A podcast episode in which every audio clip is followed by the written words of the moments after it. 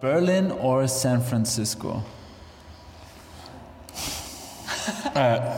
San Francisco. uh, uh, that's a that's a food thing. Uh, I, I'm long-winded, so I'm long-winded. So I'll be uh, San Francisco food and wine. We are freaks. Big, keep it sexy, keep it plump. The slogan of your now upcoming label. What can we expect and how is the philosophy of the label? Yeah, so it's funny we uh, we're going through the mission statement for the label and how we wanted to create it. And originally, um, I think I had a sound in mind uh, with my partner. I run the label, own it with my um, with my fiance Hutch Tastic, who's a, a visual artist um, and, in my opinion, a formidable uh, activist. And so we had sort of a agenda that we wanted to advance, um, which I'll touch on, um, like subculturally within dance music, and then we also uh, had a sound that. Uh, that we thought in the beginning, um, and this we're still before the first release, so it's just a, a testament to how things change so much before the first record actually comes out. But we thought uh, that I would be able to sit in interviews like this and characterize what the sound is. Um, but as it turns out, uh, it's in the mission statement now is that it's less about a sound and more about an ethos or ethos. And so, um, you know, within dance music, I think there's uh, some marginalized voices um, that we would like to center. So um, we consider ourselves feminist, um, queer positive, sex positive, uh, anti-racist, and um, and really want to help artists that sort of fit that mold, uh, POC, et cetera, that that um, maybe haven't had as much of a platform in the past, and uh, those those people alongside allies, of course, of the community. So it's it's an all-inclusive thing, but it's um, we're definitely focused on giving those people a, a voice that. Um, that historically, I think, were a part of the roots of dance music to begin with. Dance music started in, um, you know, queer culture and, and, and with people of color, and um, we definitely are interested in uh, trying to to give those people's, you know, to amplify those voices. So, uh, so Plump is about that. Um, it's also fat positive. Interesting that I forgot to remember that that part of it, um, being that that's you know that part speaks to me uh, for obvious reasons, and so. Um, yeah, it's just it's become sort of a even before the first release a cathartic thing, uh, you know, for me and the, and my personal acceptance of myself and um, and then you know the music's got to be good for in, in, terms of people out there who want to submit demos, but um, I don't know that we're tied down to a genre anymore. All right, so um, you already have a uh, release planned, um, and when can we expect the first uh, release coming out? Yeah, so first release is, I guess, less than two weeks away now. Yeah, that's right. So um, October 30th um, is the first release. And uh, sorry, the second part of your question was? Yeah, what can we expect? Is it is it your sound kind of, or does it go in a different direction? Yeah, so yeah, it's definitely like um, we've got. It's called the Sound of Plump, uh, and so it's a four-track EP um, me with a vocalist friend that I grew up with called Baby Luck, which I've done work with in the past. Um, if you look at my discogs or whatever, and then me and my partner Hutch Tastic uh, on two records. That's the the A1 and the A2. Um, sort of big, bombastic, ballsy, um, fraught with. Um, I won't say lewd, but we'll just say sexual, sexual innuendo. It's uh, like feminist ghetto tech is is the shorthand for it, uh, and then sort of some some stuff I've been dabbling in, which is more sort of lyrically driven, uh, down tempo esque, tricky sort of glass of whiskey barstool stuff. Um, so it's it's a it's a bit eclectic, but it's just to give people an idea of what the overall range uh, of the project could be, the scope of the music on the label going forward.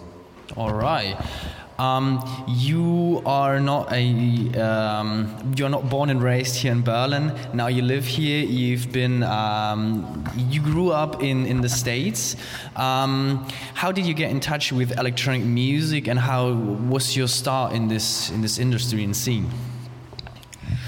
Yeah, so um, it was interesting. I think I mean I grew up in in San Francisco primarily. Uh, I'm a Bay Area kid. I've lived more over 20 years there, which is more than any other point anywhere else in my life. But my formative years were in Texas, high school and undergrad. So um, I'm born in Kentucky, but it's sort of I, we got the hell out of there as soon as we could. I wish it would stop showing up on whatever Google search. to, to, be honest, uh, the, the, the, blessed now, previously Black Madonna, the blessed Madonna uh, is also from Kentucky, as I understand it. So I, I take some solace in that. Uh, yeah. I bought a DJ Icey CD. I remember there was a in Austin, Texas, where I'm from, uh, home of South by Southwest Music Festival. Uh, there was a DJ, there was a place called Alien Records, and I picked up a DJ Icey CD at some point. And in college, we used to go to this one club um, out of a strip of like bars. Texas is rock and roll country, um, so it's in at the time that I was coming up, the electronic music wasn't as um, as vast, especially in the states, as it is now. So, so it was a, a niche thing to be going into this uh, vinyl, primarily electronic music record store, Alien Records, and and just picked up a breakbeat DJ Icey CD, which I think was for a kid that came from hip hop, like the breaks were a bit more accessible, um, you know, in terms of like understanding as an entree point into electronic music, and um, and then we and then it was buried for years, and I moved to San Francisco. I was doing you know indie rock stuff. I was a fan. I worked for South by Southwest for years, and um, you know just as part of like coursework and volunteered, etc. And um, yeah, and then we moved to San Francisco. And it's funny because I there was an art gallery in San Francisco that used to go off at like um, at like seven in the you know seven p.m. or you guys say 1900. So um, there'd be a line around the block, you know, 400 people inside, packed dance floor, line around the block in the middle of the financial district, all these skyscrapers and banking buildings, etc., um, with, the, with a velvet rope outside that was playing um, electronic music. Um, I think it was Jonathan Lyle was his name at that point, said that the energy inside that gallery was sort of like the Hacienda. So I can remember, you know, from back in the Manchester days or whatever. So I, I can remember standing in that gallery um, at 8 p.m. Um, and feeling the energy like wash over me all over the walls in a packed room, and seeing a guy up there that was dropping beats and being like, you know, this is beat-driven stuff. I can do this. I've always been a bit of a dancer and uh, and definitely a music collector. Um, and then I just I just jumped in with both feet. The, the irony for me is I started uh, I, I, started I got my first pair of tables the the year that I started law school. So for me, like I had this sort of like dueling trajectory. Uh, we say jack of all trades, master of none. So it's as, as long as I kept doing both I never thought that I was going to do particularly well at either one. So, so a choice came at some point uh, between being a lawyer and, uh, and, and doing music, and we're here because music went out. How, how was uh, the decision? Uh, that particular decision, how did you decide, and, and what was the the key thing that you, like, that that, that the, the key thing why you decided for music what was like the, the trigger for, for it? Yeah I mean, right. you know. catalyst i guess. Yeah. Uh, but it's, it's also weird to use that term because it's was such a long process it's like where?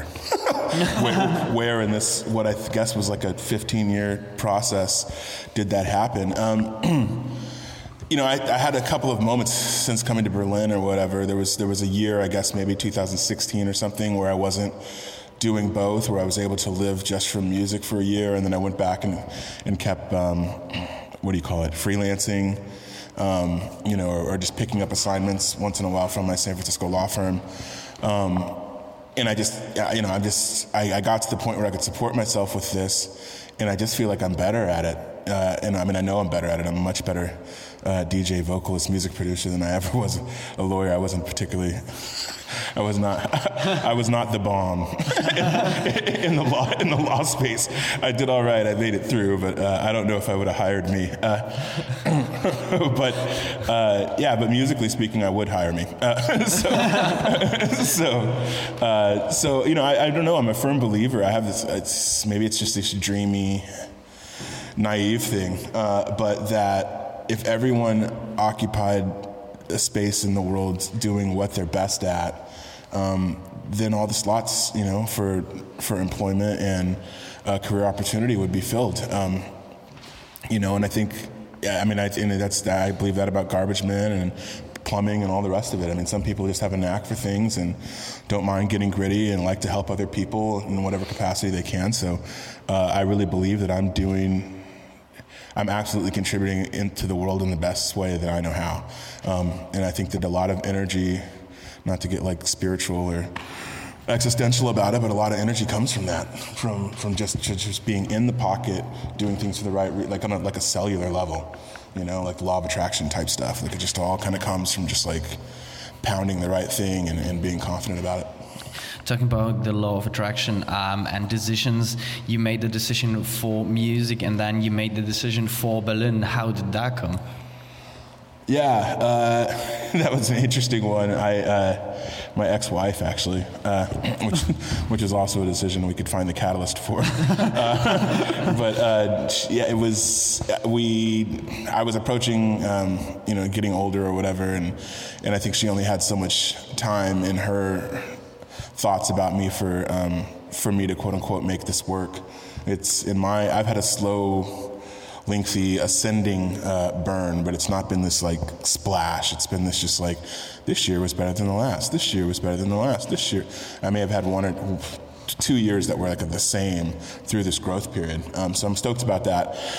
Um, but I looked at her um, one day and said, we, we chose an age that we thought that if I didn't make it by, I would return to law. This is when I'm still trying to figure out both. And, um, and really a week later, I was like, well, I can see what my life is going to look like if I keep playing undergrounds in San Francisco. Like, I had a mentor that was uh, 10 years older than me that put me on all the shows as a local in San Francisco, and I learned a lot from. And 10 years older than me, he was still, you know, running around playing undergrounds for 300 euros a show. Um, and you could do it every weekend, and you're always opening for other acts. And um, you know, I could see I could see the next 15 years of my life sort of treading the hamster wheel like that. And so I was just like, that's not. If I've got this three-year deadline I'm setting for myself, then this is not the way that that's going to happen. And I was like, I've got to go be a big fish in a big pond. Um, what are those ponds? And to me, at the time, which was 2013 the primary markets for music, um, electronic music, the most prominent in the world were Berlin, um, Ibiza, in London. Um, you know, I mean, that, that's coming from the States. It still hadn't really hit in the States as it has now. Um, and so I was like, I've got to put, put my life in a suitcase. So I, I pared down to four suitcases and, and, and boarded a plane and came. The interesting thing is I just made that record, FCL, I guess are German, but I don't know if they're from Berlin. I know they were playing Pana a lot at that time. Uh, sorry, Panorama Bar, uh, Berghain. Um, had just released this remix of a track that I did with Audiojack uh, called Stay Glued, and the lyric is uh, My beat will control you. My beat will control you. I don't know if you guys remember that. Um, but I had just released that record. like, and I mean, I released, I guess it had come out in January, and I was on a plane to Berlin under the circumstances I just described uh, in May. And on the layover in London, I got a text on Facebook or Skype or whatever from Andre Crom, who was running a record label at that time called Off Recordings, um, where a lot of my friendships in the industry now come from. Uh, Sasha Robati and um, uh, Kirsten, Kirsten Nürnberg and um, and Macho, um, all those guys are all uh, you know all good buddies of mine, and and and all from there. And he texted me on the way off. He's like, "Are you here yet?" Um, like, and I you know I was I was arriving in a, in a country where I had one. My best friend was here. He works as a sommelier, so not in dance music, and I didn't really have any friend. You know, like I didn't know how I was going to get footing. And here I am getting an email, like on my layover with my luggage on the way in the move from Andre being like, "Are you here yet?" And when I landed, we went to dinner, and I sat down at a table, literally with the whole label, who was all of those guys. Leftwing and Kody was in there too. Um, and we were often we were off and running. And so you know again that cellular level attraction stuff it's like i took the leap of faith and i happened to drop a record five months before getting here that was like a business card when i when i got here. They were like oh we know you. You did the record. And i was like yeah oh come on let's go. You know and there's i never had to anything that i was stressing about socially was those questions ended the moment i got off the plane. So you had a very very good start like an immediate start. You landed here. You you like you were in the scene right away and how did that like? You say you're here for now six years, uh, and how did that develop here? And uh, the scene of um, electronic music, like tech house music, house music here now in Germany, which is a I would say like a techno country, techno primary techno country. and uh, now compared to the US, because the US is not very big, like tech house is really going going off there, and um, really like South America and stuff. And like we had this in uh, different talks um, yesterday and today also, um, that tech house and house is not that big blooming now now in Germany. What's what's your take on that? On the relation, sorry, on the relationship of tech house. Uh, to in Germany versus the states, or the state of tech house now in Germany, or yeah, yeah, yeah. Yeah, I mean that's that's the million dollar question for me for the for the seven years plus now that I've been here. Um, yeah, like I said, it's techno country uh, here in Berlin, and so and so I think that like I've been running outside of the quote unquote main system of that largest industry marketplace in the world thing that I described uh, to some extent because of genre. Um, but I think it's been I think it's been helpful. It's it's a pretty interesting question to respond to because I I waffle um, as probably many artists do, but back and forth as to where it's best for me to be geographically set up. I think um, just because of who I am, I'll always be a bit of an anomaly. Um, you know, I, the way that I look, the way that I dance during shows, um, the type of energy that I bring, even though I'm subdued right now. Like when it's when it's showtime, I could be kind of like like Big Bear style. But um, so all of those things I think are are unique in and of themselves and would be unique in the marketplace. Uh, where tech house is, is more prominent, which is in the States, and, and, and are unique here in Berlin.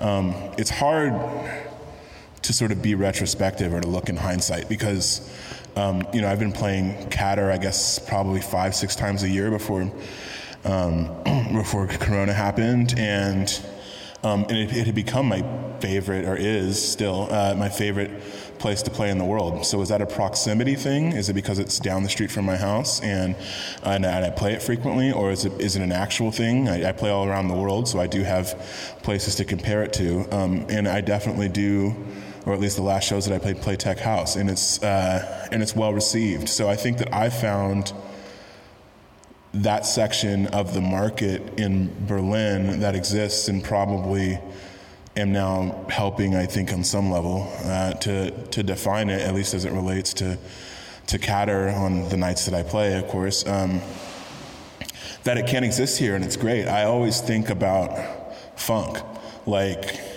and I always wonder like how well how embraced funk is in the in the German community, like how like how much beats like swag, you know, like like you know, like because it's more of a linear doo-doo doo-doo. Like so, how much how much you know, uh, how much of that goes down, um, and it's part of like who I am uh, musically. And interestingly, I've been accepted, I think, even by those people who may not have Tech House be their default, uh, probably through authenticity and the energy that I bring um, to stages. And so I haven't really seen um, the effects of, of it not of Tech House not being that prominent here. And then there's just the functionality of it, which is that from here, um, it was easy to immigrate to here, and I can access Europe. I mean, London, London is two hours away on a plane. Uh, so easy to immigrate and opens up the rest of Europe for me uh, from a logistical standpoint. So, um, so yeah, genre doesn't really matter. Our our label, I have a feeling, will appeal readily to the American market, but I also think it's pretty it makes us pretty distinctive um, in the Berlin slash German slash European marketplace to be doing that from here. Um, and from the artistic side of things, from the ethos side of thing, my um, my partner would tell you that um, in terms of first class art culture across the globe, um, this is the place to be for that. And so I think that we can push the artistic ethos side of the label a hell of a lot more being here than uh, without having to sort of, I won't say dumb it down is not the right word, but make it palatable uh, for the American market. We can just be raw and punk rock here, and it just won't fucking matter, you know. So, So, so the the geographical, yeah, how would say it?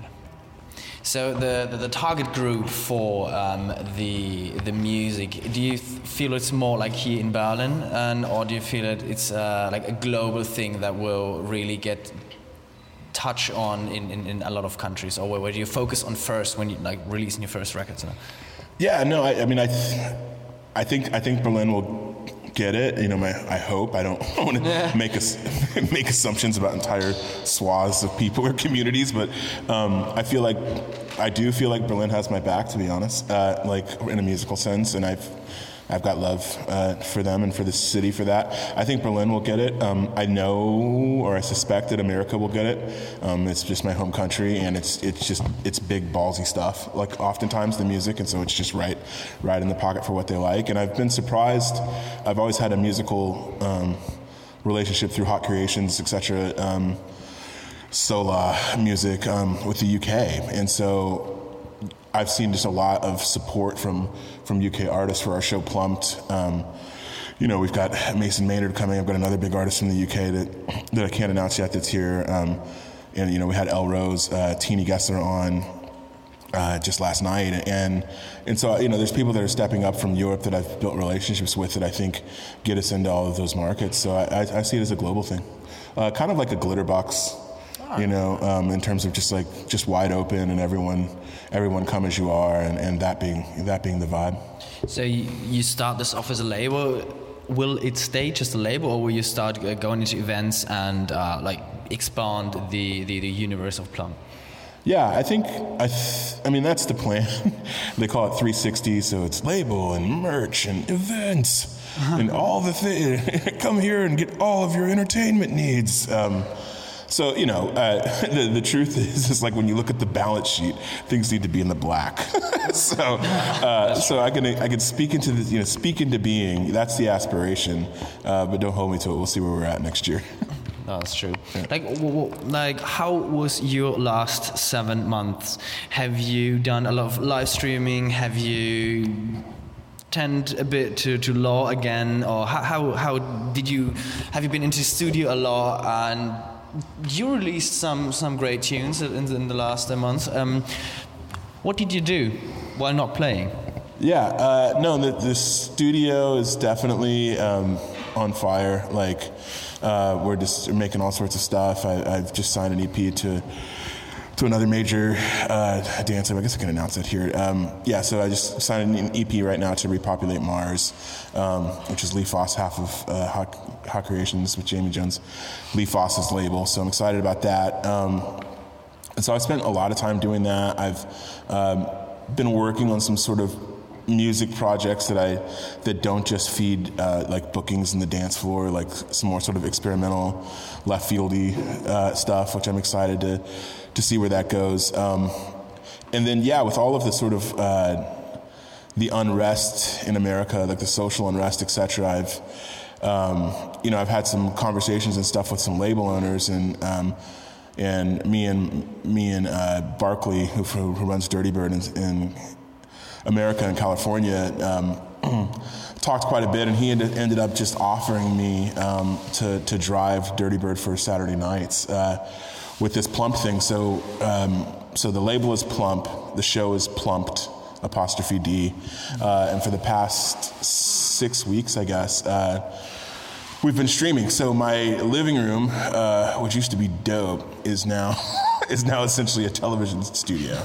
Uh, so, like, you know, if you want to watch a movie on Sunday night, you've got to like tear down the decks and, and change the lighting. It's like club lighting in my living room at the moment. But, um, but yeah, and we, you know, I've I've become versed in all these different forms of technology. What an opportunity!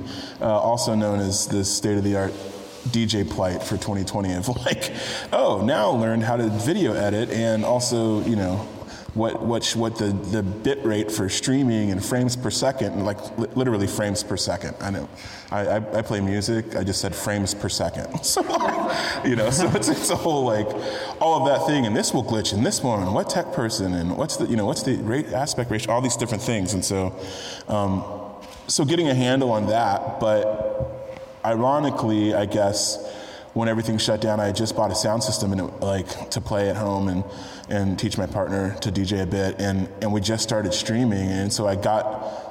I, I was I worked myself up to this position to when opportunity again this sort of law of attraction the cellular level thing like um, when Claude gave me that opportunity, we were ready because we had been doing it for four months just out of out of the love for music and, and for wanting to stay in front of people. So when he's like, "Do you know how to do this?" The answer's like, "Yeah, we, yeah, we do. I don't know how else any other artist is doing anything to keep their soul alive without having figured out how to do this because that's the only it's the only way that I could continue to share music." Um, in your opinion, how has the Corona thing changed the whole music industry? like here in Germany, in America, all around the globe? This is one of those light questions.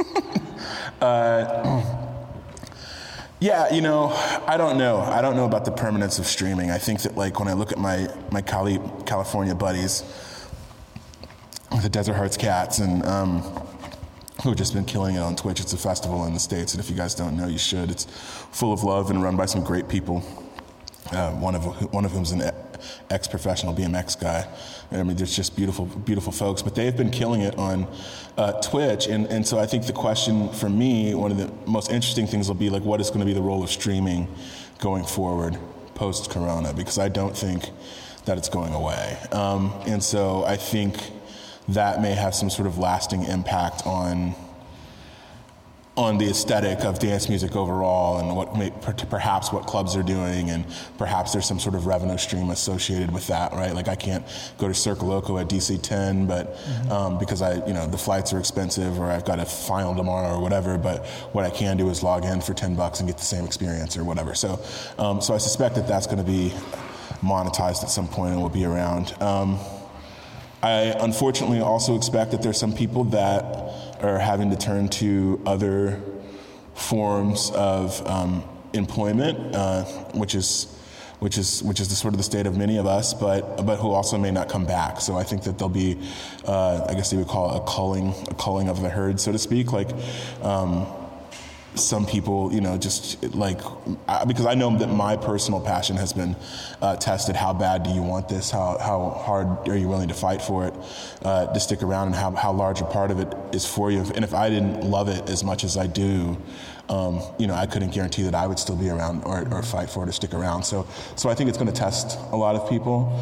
Um, like you guys doing this event is a great example. Mm-hmm. I think, like, I'm sure that, like, you know, doing an event during Corona and whatever the size of the crowd is, whatever, all the different tests that you have um, as you throw an event, you're doing it because you love it and you believe in it, right? And it's like, no matter what the state of the world is, you do it because this is who you are and you really believe that shit. So, like, like, so that's, you know, so I, I, I I'm surviving in that space, but I don't know that all artists have that. Um, and there's the reality of many of the venues that we've loved over the years being on the precipice of closing and the lack of sort of um, government support. I mean, I can't speak, Berlin, generally speaking, in my opinion, compared to other places I've lived in the world, does a great job of supporting artists, but um, but it seems like club culture globally to me um, is really hurting, obviously, by the lack of shows, but also um, through the lack of sort of government support. So I think that there's there's probably an activist um,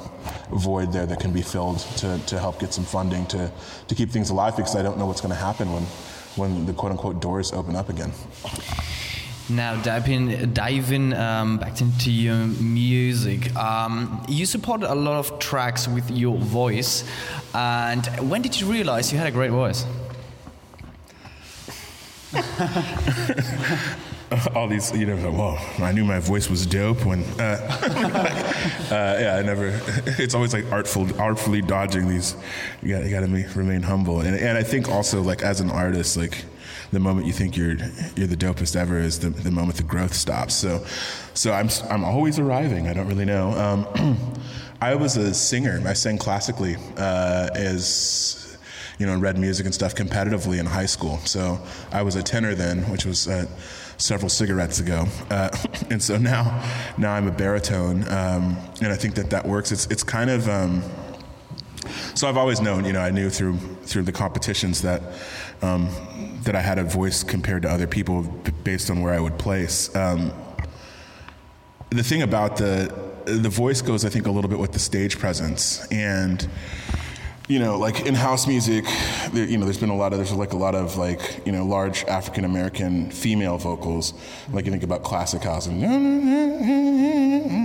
like all that kind of you know, telling me like that. And for me, um, there's also been always a space for like for like you know techno like welcome to the house. You you want to get down with this techno? Oh you feel that? Feel them hi-hats. Like all that kind of like you know like big big black man voice big, big, black man voice stuff um, which is sort of like like being typecast right? It's like an archetype but for me so i knew so i you know in the beginning i think that that my access probably came from fitting a mold of people who'd come before me, um, love bus, uh, that had sort of created that that pathway for me. But but where it is altered with me is because of performing in show choirs and stuff when I was younger, like you know, like musical theater. Um, I just have a much different, I think, sense of stage presence than most. I don't know how much you guys have seen of you know when I do my thing, but I'm pretty active, and so um, and it just comes from from good old like what does it take? How big do you have to be on a stage in order to invite the crowd in with you? You know, you've got to accentuate your movements and and do all these things, and I think that um, because many DJs um, come from a production background first, and I come from sort of a performance slash stage performance background um, that it just sort of creates that it, that it works with the um, with the voice and takes me to a different place than than that sort of classic you know stereotypical uh, vocal thing. So as a small artist, you always want to release on like the big labels, on like the Dirtybird, and on the on the Hot Creations. And how did you start getting in contact with those labels, and what um, um, experience can you tell smaller artists to really get in contact to, with those labels? Yeah, uh, to me, like it's so funny because I always tell people that making it in, like there's no roadmap. This back to the law school thing. It's like okay, you go and you place here in your class, and you know you get an internship your second summer, or you clerk for this judge, and then you get out and you you know get a job at this law firm, and you put in your 2,000 hours, uh, 2,000 billable hours a year, and you do that for seven years, and then you make partner and all this stuff. So like in traditional careers, um, which is the path much more frequently traveled there are these benchmarks along the way that you, if you meet them, they, in theory, get most people uh, where you want to go. Here, that doesn't exist. So then I can only speak about my experience. It doesn't mean it's the only way that it happens. Um, for me, networking and um, the way you conduct yourself socially with artists that are already there is everything. So, um, I mean, I've heard Seth, my, my buddy Seth Troxler, like talk about access, you know, like like play it play it cool, be cool, don't be pushy, hang around, we'll see you, and and at some point, um, you know, if you're cool or whatever, then people will start to warm up to you, and you'll start to get access that way. And I I heard that as a younger artist, um, and that's exactly what I did. So so a lot of these handshakes, a lot of these, like for me, I cut my teeth in Detroit, going to Detroit Electronic Music Festival. And it was just, you know, it was relentless partying and it was after hours, but it was always, it was never pushy. It was never, it was never what can you do for me. It was all, it was making friends. I mean, to the extent that like these people now who are these people who are in these positions that, that run the industry or tastemakers are, you know, my this is my peer group, my circle of friends. Like this is who they like genuine friendship. Like I'm I'm as interested in hanging out with these people away more interested actually in hanging out with them away from the club than I am in the club. And so um, and, and then that club stuff is just a byproduct of the friendship now and like like legitimately. So like you know with the the hot creation stuff and Richy Ahmed and you know the the drums record that i made those guys are friends. And Audiojack who was a gatekeeper for me um, and who put me on and is that my beat will control your record those guys are good friends like you know like invited to my wedding friends. And um, and Matt Tolfrey is the same. And so i think you've got to put I guess they call that paying dues. You've got to put in your time, um, and and be a good person. And I really, I mean, that's it's so cliche, but like, but I mean, like, actually be that. Not go out and like try to be that for a second, and as soon as you're three beers in, be like, so have you heard this? Like, no, like, don't ever, like wait for somebody to ask you if you have anything to hear. Like, be there for like legitimate, like you know, like contribution to the scene, to vibe, like just be vibe, and like, like literally, uh, and then that stuff just kind of comes, you know, and and when it, and when your time comes, your shit needs to be dope. I don't know. If, I don't know. We haven't talked about cussing, so I've been I've been trying not to. But you know, you got to be on point. But I don't know. Like to me, like truth. Truth is an aspect of talent. So if you if you know yourself well enough to conduct yourself you know, for genuine reasons in those kinds of ways and mean it and it lands well with people, then I would suspect that you probably could do something in the talent, the talent space too, but you know, who knows. Um, during your career as a musician and as Kevin Knapp, you met a lot of people. What was the person who inspired you the most?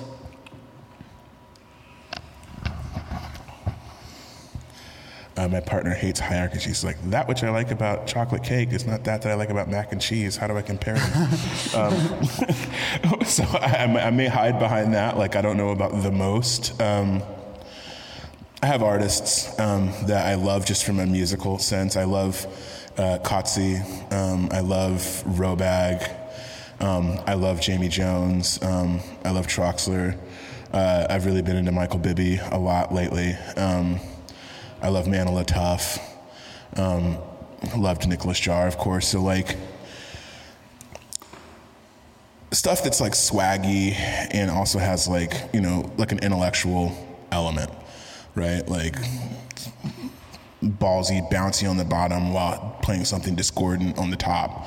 And just like fills both. It's like I call it an ass on bottom, head on top. Like you know, intellectual tickles the back of your neck and at the same time grabs your hips. Like uh, uh, you know, like both those things at the same time. So artists that are doing that. Um, yeah, and I would say that like I guess still to this day, I, actually thinking about it now, but. Uh, but I think Claude, Claude VonStroke has been a good model for me because I've known him since 2005. Um, because you know he's doing what Mixmag claims is you know the biggest or best record label effort of the past decade. I think was what came out in 2019, and and he's got a family. He's got two kids. Um, you know, he's in his 40s somewhere. Um, and and is like making a like a respectable not like not like wastoid style. Like like you know like like old man at the parties hey, you know like it's, it's more of a but you know like he's he's contributing and and doing and has found and has struck balance. I think for me the artists that i'm most inspired by are those that have really figured out how to how to do it in, for the long term and do it in a balanced way because I think well, for many of us, myself included, when you get into it, it's just you know like like, but but you can't you can't stay at that clip. And so if you're going to be a lifer, it's more about choosing your battles and the ebb and flow of it all. So so those are all people that I that I look up to. Yeah, just jump over to our either or questions. Um, let's start Berlin or San Francisco. Uh, San Francisco. uh, uh, that's a that's a food thing. Uh, I, am long-winded, so I'm long-winded. So I'll be San Francisco food and wine. That's why. Perfect. Elton John or Prince? Sorry, first artist. Elton John or Uh, Prince? Uh, this is not going to win me any friends either. Elton John, David Bowie. David Bowie, obviously. Uh, yeah, I've I've had my struggles with with Prince. I I, uh, I love who what he did. You know, like I guess socioculturally. Um, I don't love every song, but I do love some. Vinyl or digital? Vinyl for home collection of old indie rock records and jazz records, um, which has been a COVID thing for me. And I've got like a beastly jazz collection as well. It's great. It goes with the wine, the natural wine that I've been getting in Berlin. Um, and then uh, digital for for performance and. Um, nothing beats bouncing a track in the studio and taking it that night and playing it on stream or whatever. Like there's, there's just a functionality there that can't be beat. What do you like more, a remix to make a remix or a collaboration?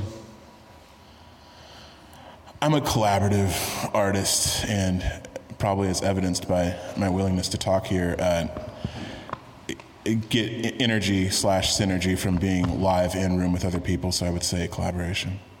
Right. A cold beer or a cold Coke?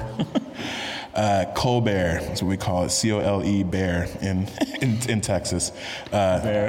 Colbert. A Colbert. Nice. Sweet. Um, like we came, like we come to the end now for Yeah. this interview. Um, are there some people in the crowd who have uh, a question? Questions?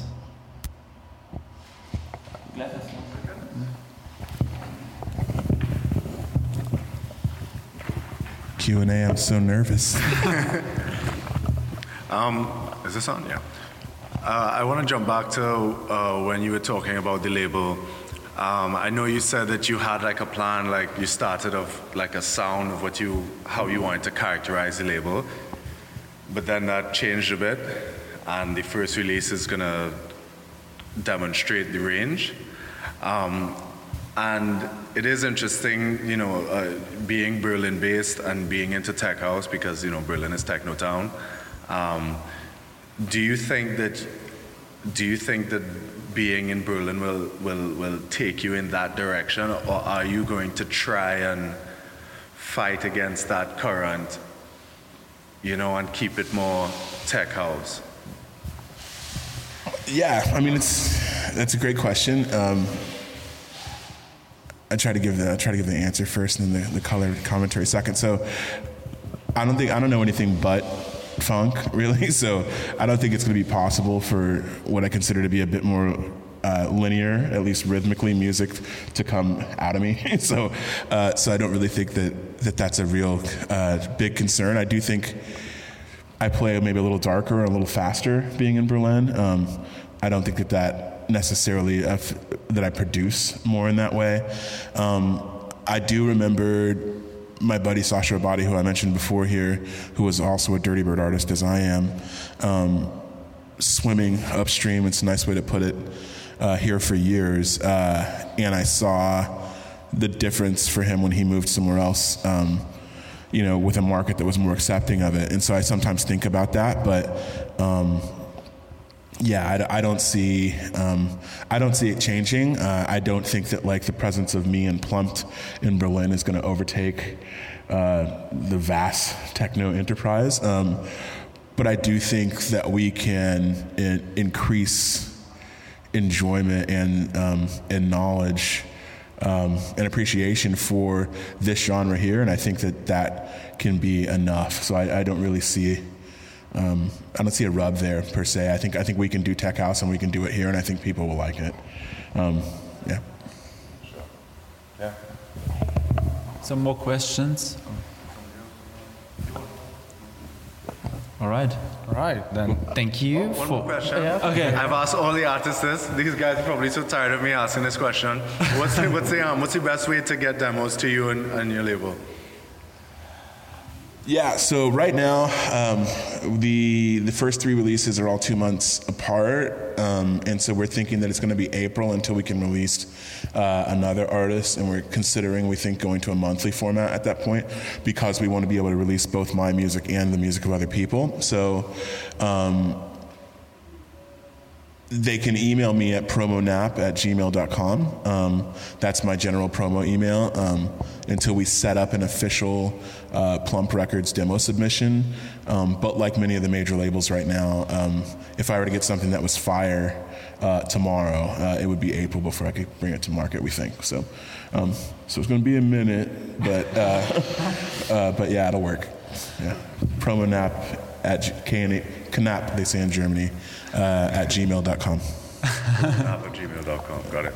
Thanks. Wonderful. Wonderful. Thank you for your insights into Yeah. your personality and your your music and career Journey. and your journey. Um, Hope we see us next yeah, year. I here. hope it's- yes, next year. Okay, ah, that was the mic. I guess it's really over. That's it. And, uh, you need to turn it on again. Maybe it's not.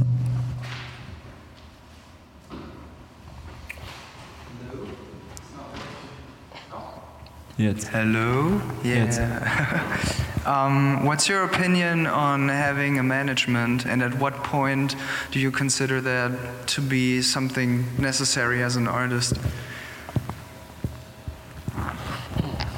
Well, I'm in love with, with my current manager, uh, who's who's one of my friends that broke me into the industry. So that's Matt Matt Tolfrey, um, who's just like fantastic and insanely hands-on. And because of our friendship, like I said, he's been to to my previous wedding, and I've and I'd been to his. Like so, that kind of friendship. Um, and because he was an artist, he really knows the weight of these decisions that we have to make on a daily basis. Um, I'm also able to cover more ground and be more effective in every decision, including um, sort of being involved in, in this event, like you know things like that. They, we run them through the the sieve, the system, um, and make decisions about how we're going to approach these types of things. And it's good to have a a second opinion in those spaces. Um, so I think it's great. Um, I also, and when I say cover more ground, you know, between like agencies and PR, you know, and social media, and, like people that are helping with that, and my assistant, and all these different things. Like that's just the management piece is the primary piece that helps that I you know, that I that drives the rest of it. So. Um, and I've been with a couple other managers, and they were all the right place at the right time. Um, I can say that I'm happiest with the manager I'm with now. Um, they also approach you as the other thing. So I don't know how much you need to, in my experience, um, worry about planning out and going to seek. I think just with just like with agents, uh, the golden rule has kind of always been, as it's been expressed to me, is um, those that come to you with interest are the ones that are really going to fight and work for you. So. Um, and I have had some situations that I've talked my way into at whatever three in the morning, like yeah, let's do it. And and you know, you spend a year living those things out, and those people, in my opinion, generally just don't fight quite as hard for you as as the people that say like, hey, I think you've got something. Let me go out here and fight for the both of us. Uh, so it's good. Um, it can also, you know, be challenging, just like any other parts of the career. But uh, if you find someone that yeah, and, and, and that's the other thing. Is it doesn't have to be somebody with a big name. Just it, it really like in the agency thing is the same thing. It's if they're willing to fight for you. Like I'd rather be at a small agency with an agent that really cared, that was going to pick up the phone every time, that really was going to go out and, and get us get done what we wanted, than to be at a big name agency um, where you're on the bottom rung. And that's just speaking from personal experience. So um, management is good if you can get to one that wants you. Um, and, and generally speaking, that, they, that that comes to you first, in my opinion. All right, thank you. Yeah. And thank you. Thank you. All right. thanks, guys.